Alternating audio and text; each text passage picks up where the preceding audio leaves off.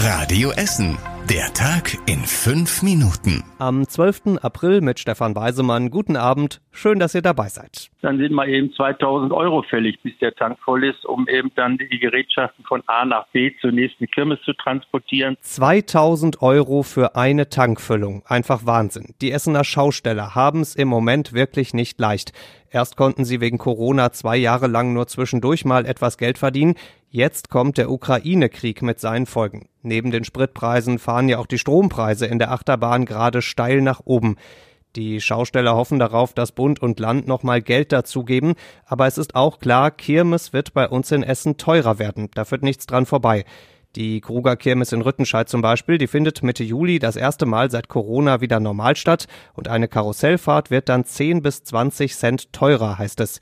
An diesem Wochenende ist schon Osterkirmes in Borbeck, da bleibt bei den Preisen alles noch beim Alten. Die Essener Schausteller hoffen endlich mal wieder auf eine normale Kirmessaison und nicht schon wieder eine Fahrt nach unten auf dem Freefall Tower. Eine Mülltonne an der Krefelder Straße, Sperrmüll an der Breslauer und der Aachener Straße, ein Motorrad an der Kölner Straße. All das hat gestern Abend in Frohnhausen gebrannt und zwar innerhalb von einer halben Stunde. Da muss man jetzt kein Brandermittler sein, um zu wissen, hier hat jemand gezündet. Insgesamt fünfmal musste die Feuerwehr ausrücken, sie hatte alle Brände schnell im Griff und es wurde Gott sei Dank auch niemand verletzt. Aber es bleibt natürlich die Frage, wer ist der Frohnhauser Feuerteufel? In der Nacht hat die Polizei direkt nach jemandem gesucht, aber niemanden gefunden. Jetzt hofft sie, dass Zeugen jemanden beobachtet haben und sich melden, auch damit die Menschen in Frohnhausen wieder ruhig schlafen können. Sie ist ein Sportplatz für alle und sie bleibt ein Sportplatz für alle. Die Schillerwiese in Stadtwald ist der einzige Sportplatz bei uns in Essen, den Hobbysportler einfach so nutzen dürfen. Lange wollte die Stadt zwei Fußballvereine aus Rüttenscheid auf den Platz umsiedeln, dann hätten sich die Hobbysportler was anderes suchen müssen.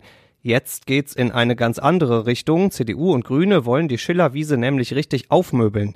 Sie wollen die Klos und Umkleiden auf der Anlage sanieren und auch Beleuchtung für die Abendstunden aufstellen. Außerdem soll es auch mehr Parkplätze geben, wo auch immer die da in Stadtwald noch hinpassen sollen. Die Stadt soll Vorschläge machen, wie die Schillerwiese besser werden kann und dabei auch auf die Hobbysportler hören. Ende September ist Zieleinlauf, dann soll es Ergebnisse geben.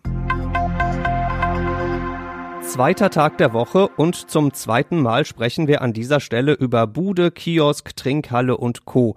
Heute hat in Altenessen der allererste Gesundheitskiosk eröffnet. In der alten Badeanstalt gibt's ab sofort alle Infos zu Arztbesuchen, Formularen und Diagnosen.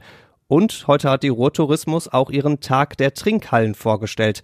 Am ersten Samstag im August präsentieren sich die Buden im ganzen Ruhrgebiet. Aktuell sind rund 100 dabei. An der Hälfte davon gibt's auch eine gemischte Tüte mit Programm. Unter anderem am Bredeneier Treff, am Kiosk Die Windmühle in Holsterhausen und an der Trinkhalle Henschel in Steele. Was da ganz genau geplant ist, haben die Organisatoren heute noch nicht verraten, nur dass es da viel um Filme und Fußball gehen soll. Den Tag der Trinkhallen gab es schon zweimal im Ruhrgebiet. Beide Male war es an vielen Buden wirklich proppevoll. Das ist halt echte Pottkultur bei uns. Breitbeinig, sechs Russlandflaggen und Teile von Weltraumraketen im Hintergrund. So hat Russlands Präsident Putin heute nochmal den Krieg in der Ukraine verteidigt. Es gibt keine Zweifel daran, dass wir unsere Ziele erreichen werden, hat er heute gesagt und gleich noch hinterhergeschoben, dass die furchtbaren Bilder aus Butscha mit Leichen auf den Straßen für ihn ein Fake sind. Gleichzeitig hat der ukrainische Präsident Zelensky heute erzählt, dass fast täglich neue Massengräber mit toten Zivilisten gefunden werden. Er geht von Abertausenden von Opfern aus und sagt, dass viele von ihnen auch gefoltert wurden. Dafür sollen die russischen Soldaten verantwortlich sein. Und zum Schluss der Blick aufs Wetter. Fortsetzung für den Frühling morgen. Es gibt einige Wolken über Essen, die Sonne kommt aber auch immer mal wieder raus bei 21 Grad. Allerdings kann es vor allem ab dem Nachmittag auch immer mal wieder regnen. Die nächsten Nachrichten bei uns aus Essen gibt's bei Radio Essen wieder morgen früh ab 6. Bis dahin, einen schönen Abend. Das war der Tag in fünf Minuten. Diesen und alle weiteren Radio Essen Podcasts findet ihr auf radioessen.de und überall da, wo es Podcasts gibt.